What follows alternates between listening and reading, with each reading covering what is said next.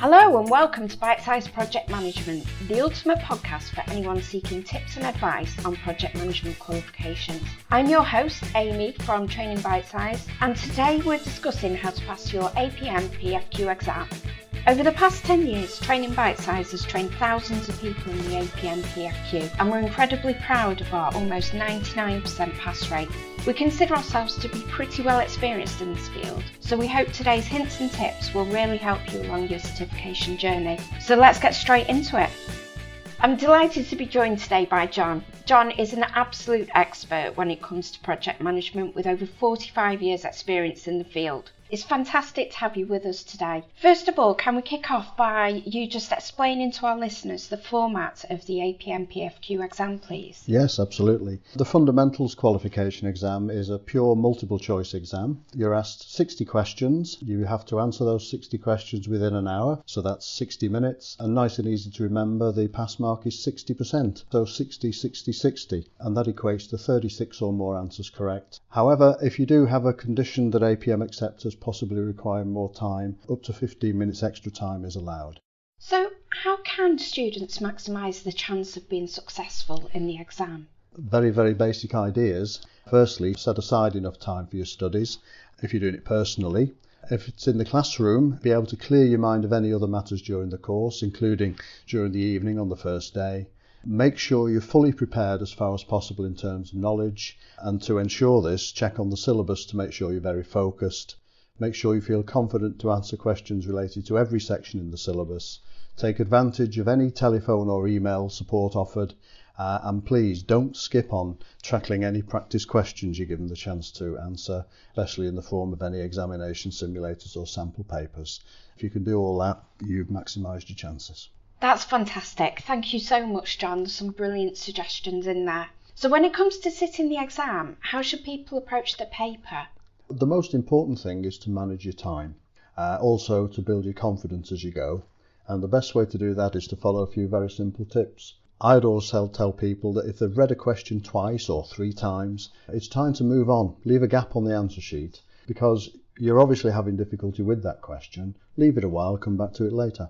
Uh, before you do move on, though, if you decided any of the answers aren't possible answers, just cross them off so you don't reconsider them when you come back later one of the biggest mistakes people make, which is easy to manage, is um, don't change too many answers. Usually, once you've given an answer you at first thought was right, it is the right answer. Try not to change it later, you may well change it to be wrong. Do guess. If you're not sure what the answer is, have a guess.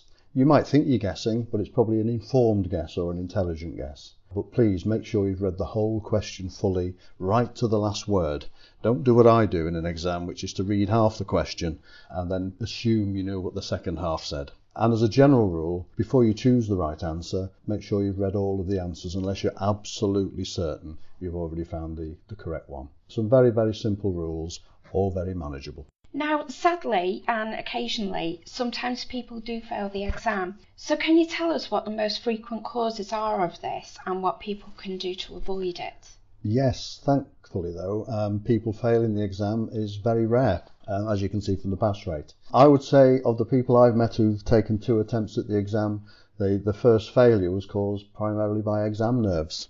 In other words, they just believe that the exam was going to be more difficult than it is. But trust me, they ask you straight questions and they expect straight answers. Quickly followed by um, not reading the question carefully enough.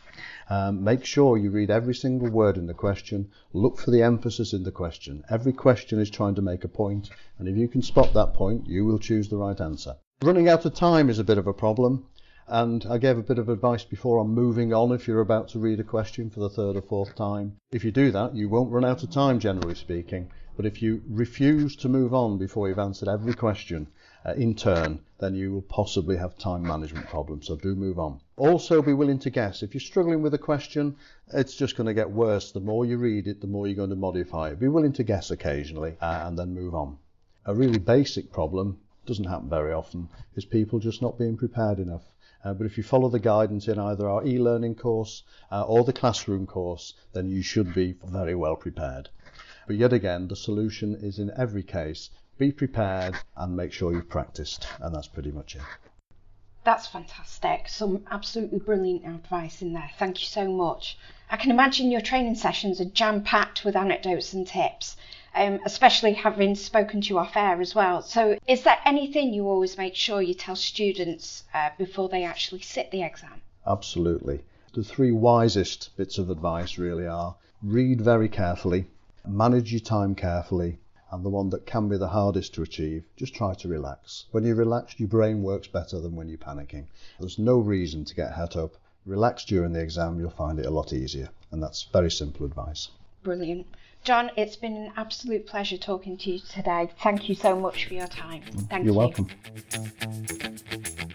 So that's it for this episode of Bite Size Project Management.